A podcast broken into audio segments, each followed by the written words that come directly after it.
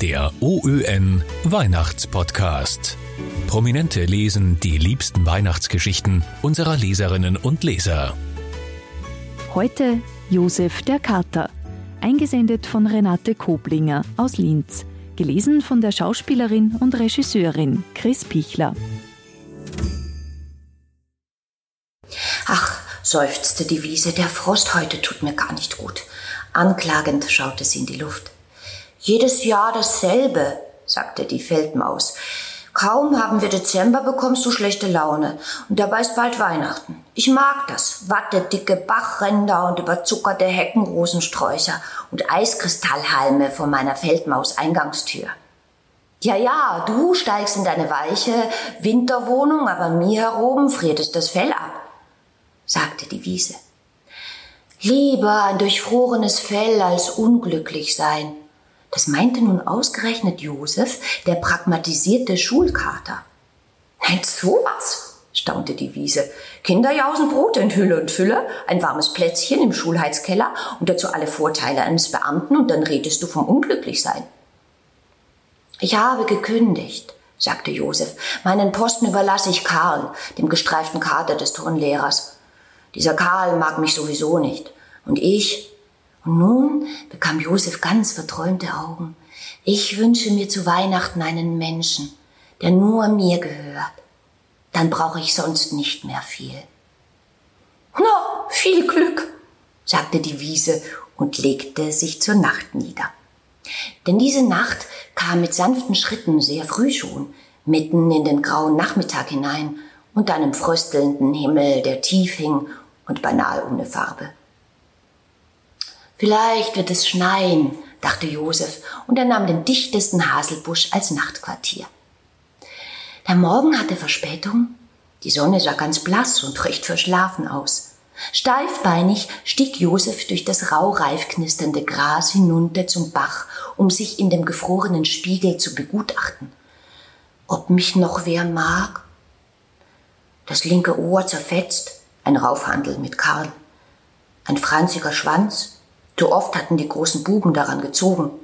Die Barthaare leider ziemlich schütter. Eine Alterserscheinung. Der Jüngste bist du ja wirklich nicht mehr. Die Wiese war aufgewacht und kicherte boshaft. Doch Josef hörte nicht hin. Bis gestern, sagte er, habe ich der Schule gehört. Jetzt möchte ich so sehr, dass einmal mir was gehört. Ein Mensch, mir allein. Wenn er lustig ist, mein Mensch, will ich mit ihm lustig sein. Wenn er traurig ist, werde ich so lang schnurren, bis er wieder lächelt. Und wenn er hungrig ist, werde ich ihm eine Maus fangen. Das kann ich noch recht gut. Du bist verrückt? schrie die Feldmaus, die gerade bei ihrer Morgentoilette war. Denk daran, ich habe Familie. Verzeihung, sagte Josef beschämt, ich habe es nicht persönlich gemeint. Auf einmal faltete der Himmel seine Wolken auseinander. Da schneite es. Wie gut, sagte die Wiese, wie weich, wie warm. Wie gut, sagte die Feldmaus, nun findet niemand mehr meine Eingangstür. Sie schielte misstrauisch zu Josef hinüber. Gar nicht gut, sagte dieser. Meine Pfoten fühlen sich eiskalt an. Und mein Bauch, der wird ganz nass werden, wenn ich durch den Schnee warten muss. Es schneite und schneite und schneite. Der Kater Josef dachte mit Wehmut an den warmen Schulheitskeller. Auf seinen Kopf, auf seinen Rücken und auf seinen Schwanz, sogar auf seine wenigen Barthaare setzten sich Flocken und schmolzen zu dicken Tränen.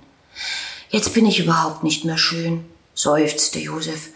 Wer sollte mich jetzt noch lieb haben? Viel schöner warst du nie, mit Verlaub. Die Wiese oh, gähnte und ließ sich genussvoll vom Schnee zudecken. Und dann versank sie in einen wohligen Winterschlaf. Auf Wiedersehen im Frühling, rief die Feldmaus, und fröhliche Weihnachten, falls wir uns nicht mehr sehen sollten, und weg war sie. Josef aber stand ganz allein im Schnee, und er stand nur auf drei Beinen, und das vierte hat er angehoben, um es ein bisschen zu erwärmen. Hier und da wechselte er ab, das konnten ja schöne Weihnachten werden. In diesem Augenblick landete der Weihnachtsengel vor seinen Pfoten.